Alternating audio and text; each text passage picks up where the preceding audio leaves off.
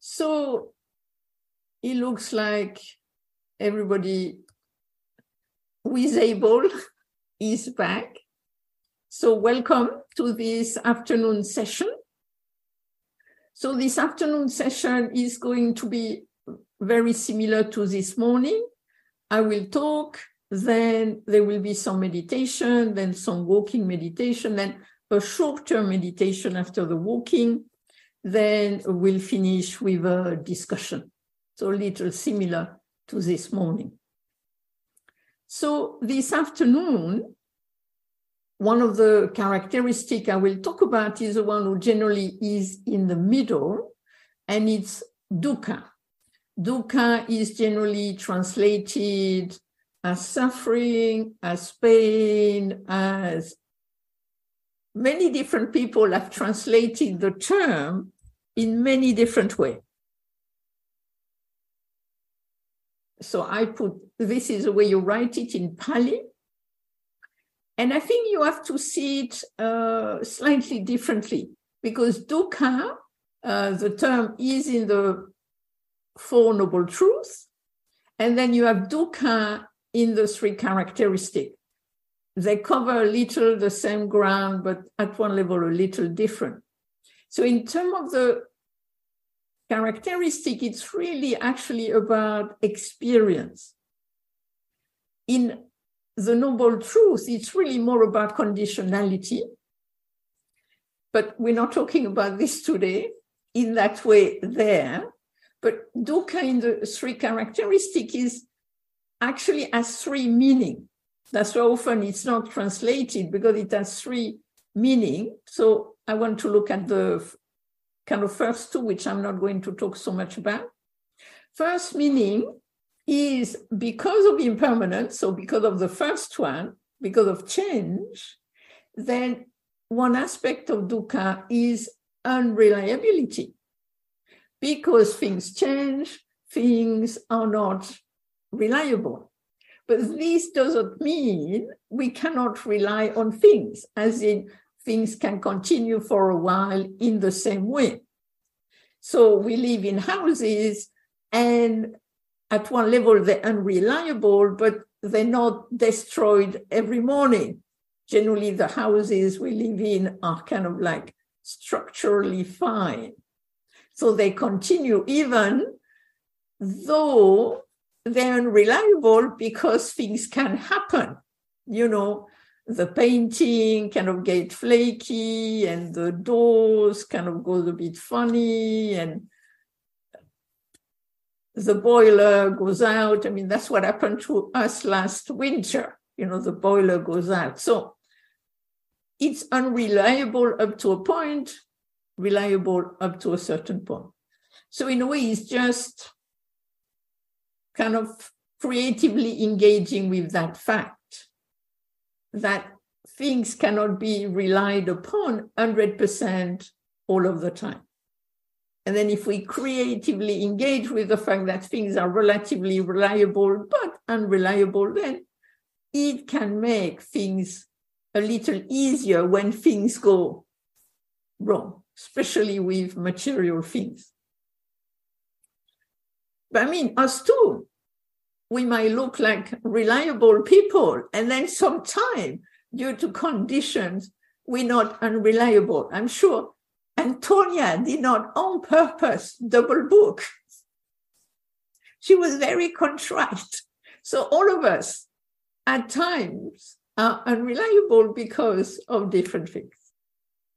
Then there is another aspect of dukkha is what's called with this funny long-winded word, unsatisfactoriness. And this is just saying, again, because things are changing, unreliable, they're unsatisfactory only as much as they cannot give us lasting satisfaction. That's what it's saying. It doesn't mean that we cannot have a certain level of satisfaction some of the time.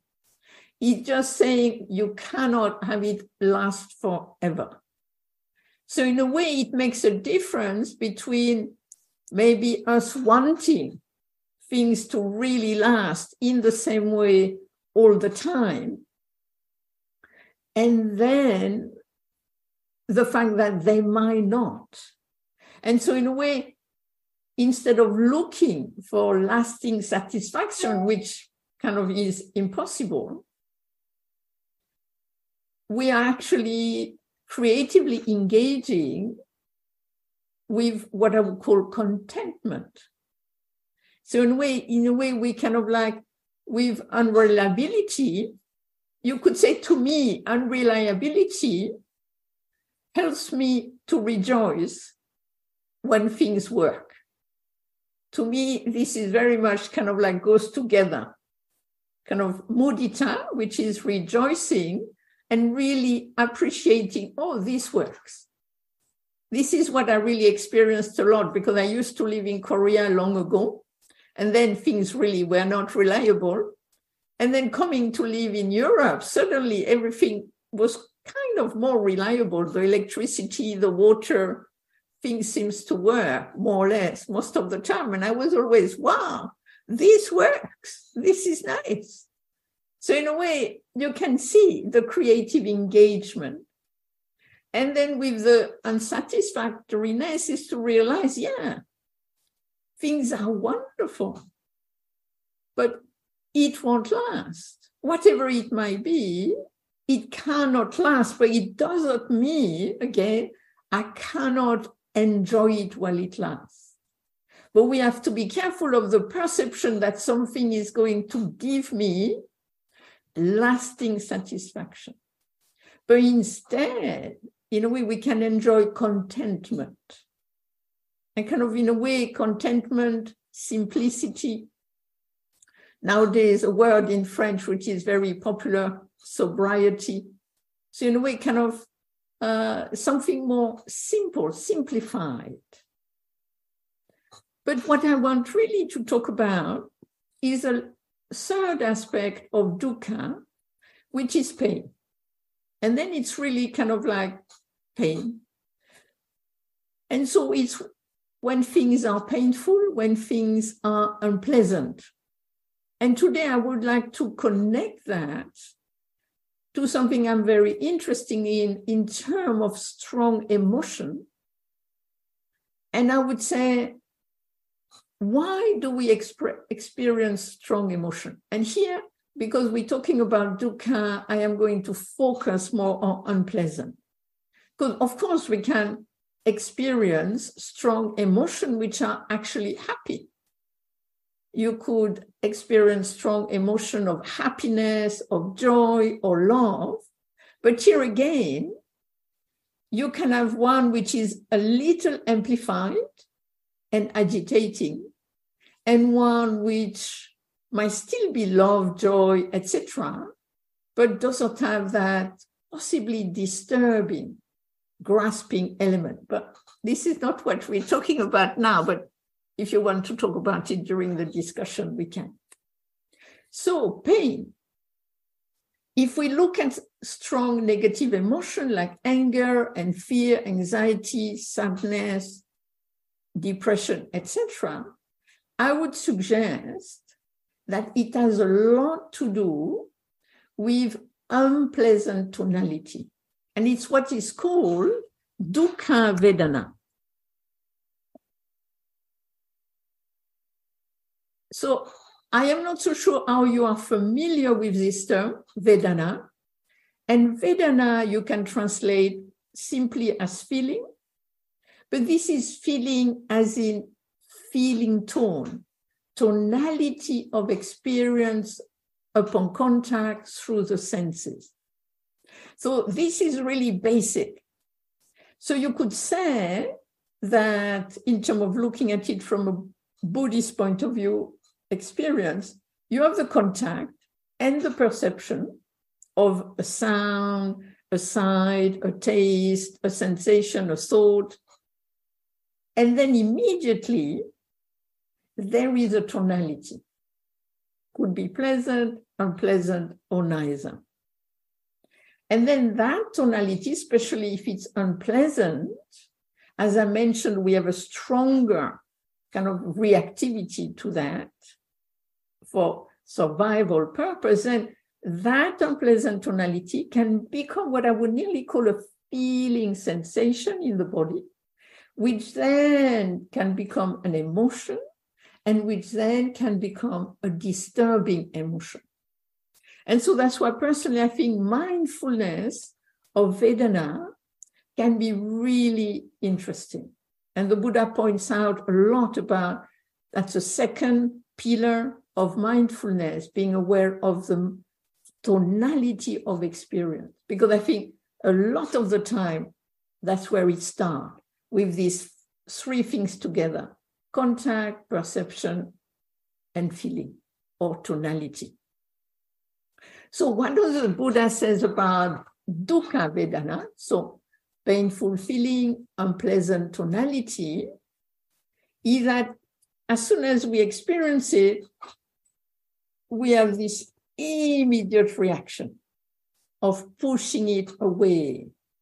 And even he has a text where we say that you not only just have the experience of unpleasant, but then you have the unpleasantness of your reaction to what is unpleasant. And he has this text. So maybe I'll read the text, but you might be familiar with. So when one is contacted by a painful feeling, one sorrows, grieves, laments, beating one's breath, breast, becoming distraught. And at that time, the person feels two feelings, a bodily one and a mental one.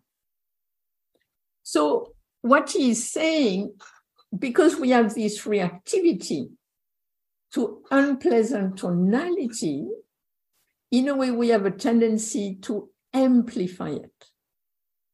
And so that's why kind of like unpleasant tonality generally goes quite fast, amplified.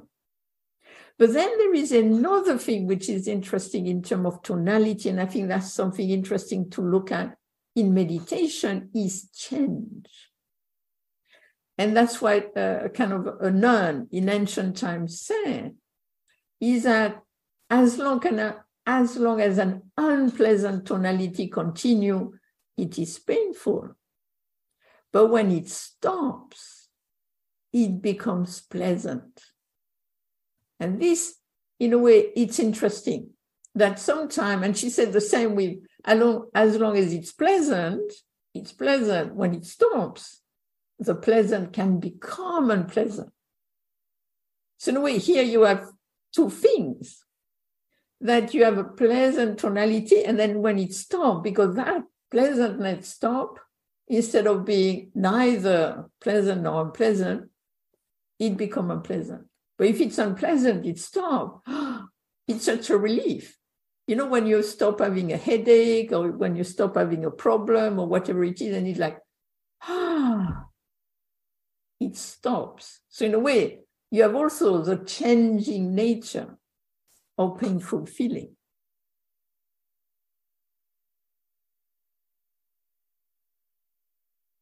One important thing in terms of painful feeling, unpleasant tonality. So when we experience pain, you could say when we experience dukkha, is that generally it makes it's painful, that's obvious, but it's also isolating. I think this is one of the difficulty with pain of any kind, that it be mental, emotional, physical, whatever pain it might be, nobody can experience our pain for us. So at that level, it's quite isolating. And sometimes it's interesting when long ago, the first time I really had lots of pain, my first thought when I was a nun was, why me? And then I realized this is not very compassionate. You're basically saying, why not somebody else? it's not such a good idea. And then to see, oh, that's what the Buddha talks about. Not that everything is painful, but that there is pain. And in a way, when there is pain, how can we creatively engage with it? And so, in a way, one of the things I see as amplifying factor is what I call associative. When we have an unpleasant tonality, when we have a painful feeling, it feels the same. The way it feels generally is very similar to other past unpleasant experience. It has the same feel. In, in the sense we could say it gives us the same reaction. And so when we experience a painful feeling now, a lot of the time it's very hard not to associate it with past painful feelings, which had different conditions, not all the time, but a lot of the time. But this is going to compound it. So we could say that the mindfulness of unpleasant tonality, in part, is to help us to dissolve that association in terms of what is happening now. Not it's similar to this in the past, but what are the conditions now?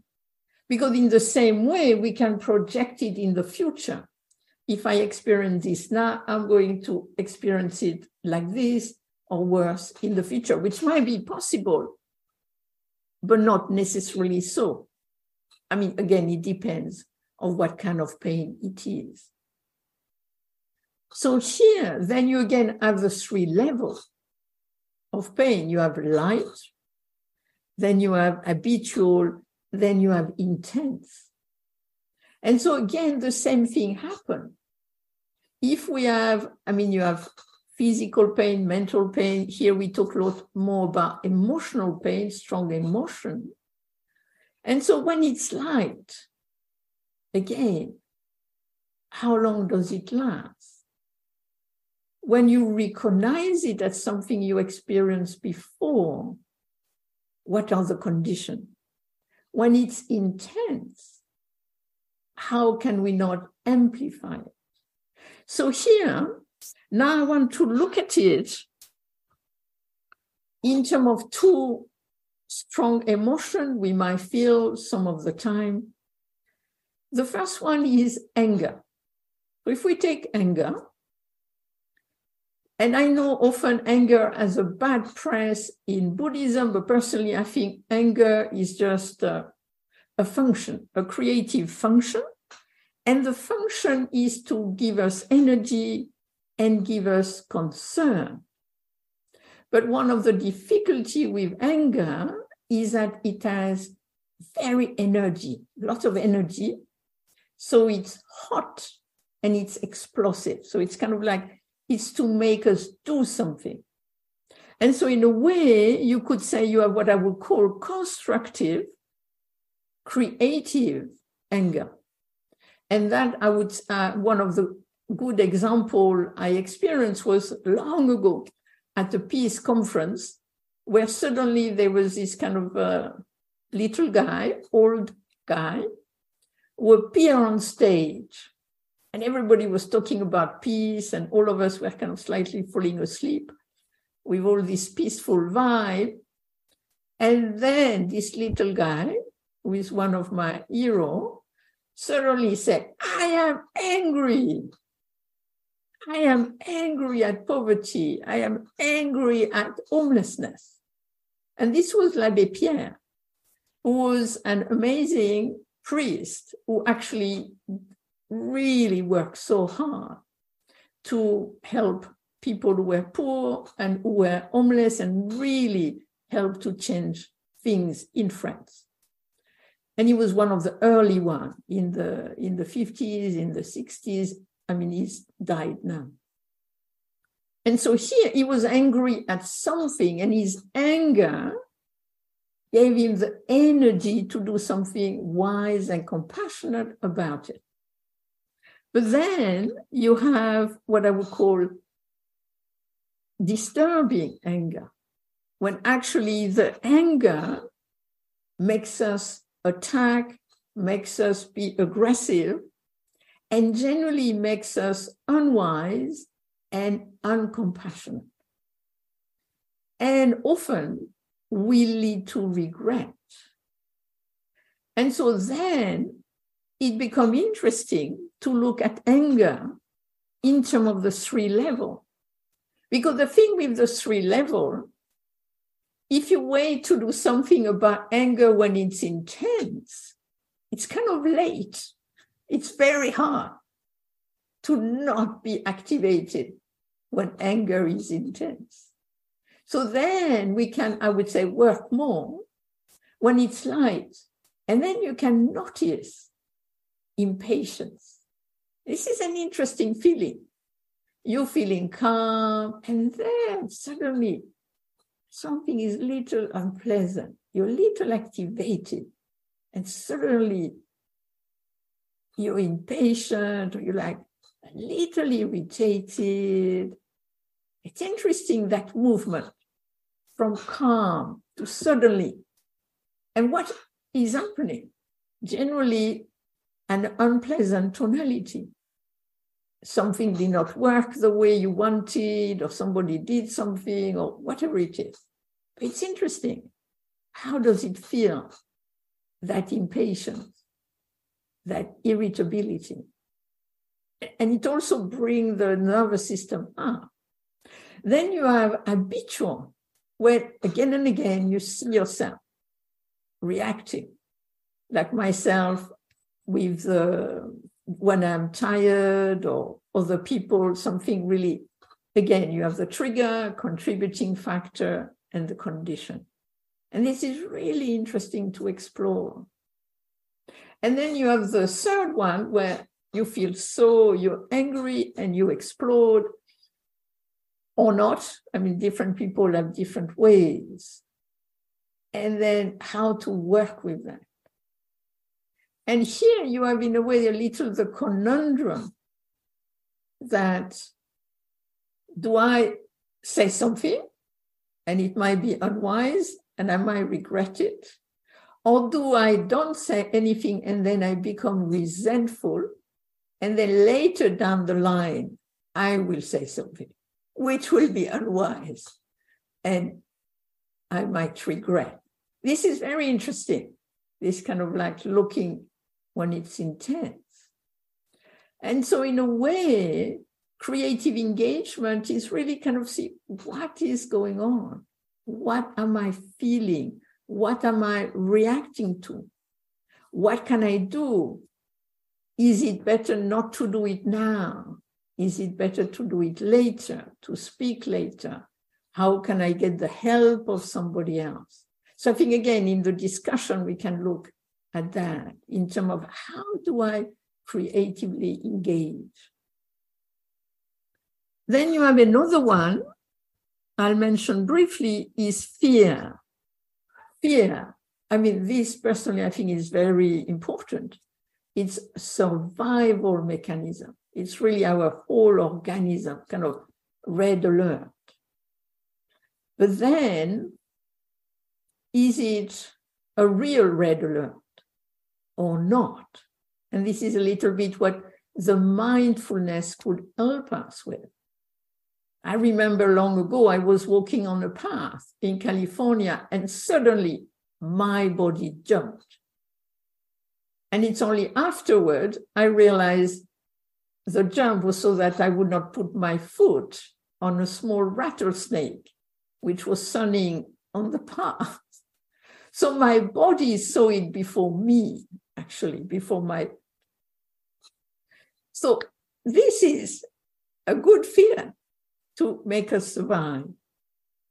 And then also, what is interesting with the light fear is to notice when we have a near accident, we have a near accident, so we don't have the accident, we nearly had it.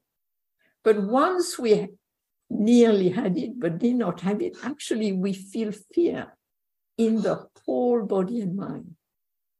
When I used to live in Devon, I used to often experience this because of the narrow lane. And then you had the choice. Do I feed in, oh, this is terrible, this nearly happened, and what if it had happened, da, da, da? Or just noticing how the fear felt. And it was okay. Then you have more like when it's habitual. And then with this fear, anxiety, which is habitual, one of the things I really kind of look at is how fear is contagious. If I am afraid, I can make other people afraid. If other people afraid, they can make me afraid. And then the question is is it for a good reason or is it not for any real reason? So, this is something kind of I think we really need to look at in terms of fear. That, and I mean, I was, uh, I know everybody has different relationship with COVID, but when we started again to be a little together, uh, teaching and things like that, I thought it was interesting. The first time looking at the people and at one level being afraid of them. Are they contagious or not? And then you stay together and then nothing happens. So you think, mm, it's okay. But it's interesting fear and how we can propagate it not. And then intense fear when it paralyzes us. And then, of course, fear in the future. Often we made ourselves frightened in the future. So we are okay now, but we create an unpleasant or painful feeling thinking about what might happen. What if this happened or that happened? And so, in a way, I would say here is a gift of mindfulness. What is really happening now? And in a way, this is something I learned when I was in, uh, in Korea in the temple. And once we kind of decided to do an all night sitting for a few days. And I had no problem with sitting, but I had problem with going to the toilet at night. So at night, I would go to the toilet two o'clock in the morning, and suddenly my heart would go so fast. I was so frightened. Why was I frightened? because of my imagination, because I had, I had this nervous reaction to the black, to the dark. And, and I had this image there is a guy behind me with a knife, he's going to get me. But then, with the meditation and really inquiring what is really going on, I suddenly realized I am in the middle of nowhere in the mountain. Who would know that I am here to come and get me? And after that, the fear was much less, much less. So, in a way, to respect fear, because I think it's a good indicator up to a point, but also to bring this creative engagement. Is this for a good reason? Is it real? Is it in the future? So, in a way, how can we creatively engage in a way with the feeling that arises upon contact? And then we feel something. And so, in a way, the mindfulness of the feeling tone is to help us to see it earlier than later and also very much to look at the change of the tonality. And this is really what I want to explore during the meditation. I want to do a guided meditation on mindfulness of feeling tone. So I'll use very simple things like the body and sound. And through that contact, look at change and look at tonality. So, shall we do that? So, if we just stand and stretch a little bit.